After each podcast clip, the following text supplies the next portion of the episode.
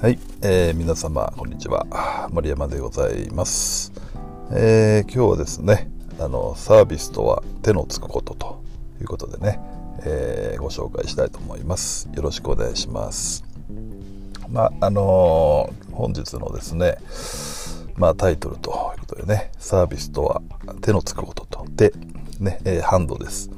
まあ例えばですね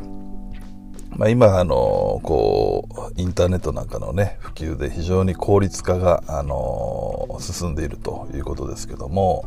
この手っていうのはね、まあ、ある意味アナログな要素であるわけですよね。なので時代のま真逆を言ってるということなんですが、その一方でね、えー、まあ、非効率なだけにね、えー、ていうのかな、まあ、その、心の部分っていうのがね、非常に現れやすいのが、まあ、手っていうことだと思うんですよね。まあ、具体的にはね、例えば、あの、手がつくことということですので、まあ、手紙とかね、手編みとか、手編みのマフラー、ね、まあ、手作りとか、ね、手間がかかってるとか、まあ、そういったね、えー、手がつくっていう言葉に人間っていうのはね、えー、温かみをね、意外と感じるんです。例えば、あの、手書きのね、えー、ポップと、まあ、パソコンで打ったポップ、まあ、どちらがいい悪いじゃないんですけども手の方が手間がかかってるわけじゃないですか、まあ、いわゆる面倒くさいっていうか非効率ですよね。なので、まあ、その分あの気持ちがね、えー、こもってるように見えるわけですね。なのでどちらがねいい悪いじゃないんですけどもその手書きという手手がつくことで明らかにアナログでねしかも非効率なわけですよね。なので、まあ、ただ手をね、えー、使っているということはあそれだけね、えー、気持ちもこもってると思うんですよね。手紙を書くにしても、まあ、結構大変じゃないですか手で書くことって、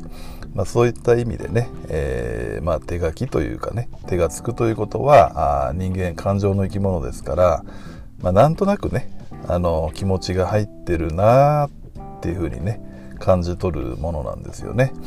なので、まあ、あのもちろんね皆様毎日お忙しいと思うのでじゃあ全部手手書きにしてくださいよとそういう意味ではなくてねまあこう気持ちを伝えたい時なんかをね、えー、まあ、あまり効率化に行くだけじゃなくてねあえてこの手書きとかこう手っていうキーワードをね意識していただくと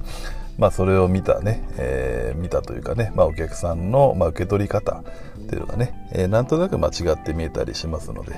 まあ、特にね、えー、中小企業の皆様であればあるほどこういった非効率っていうところがね非常に大事になってくるので、まあ、あ可能な範囲でね皆様のビジネスにおいてねこの手というキーワードでね、まあ、ぜひ考えてみていただければと思います。ということでね、えー、今日はサービスとは手のつくことということでね、えー、ご紹介いたしました。はい、えー、それでは本日も最後までお聴きいただきましてありがとうございました。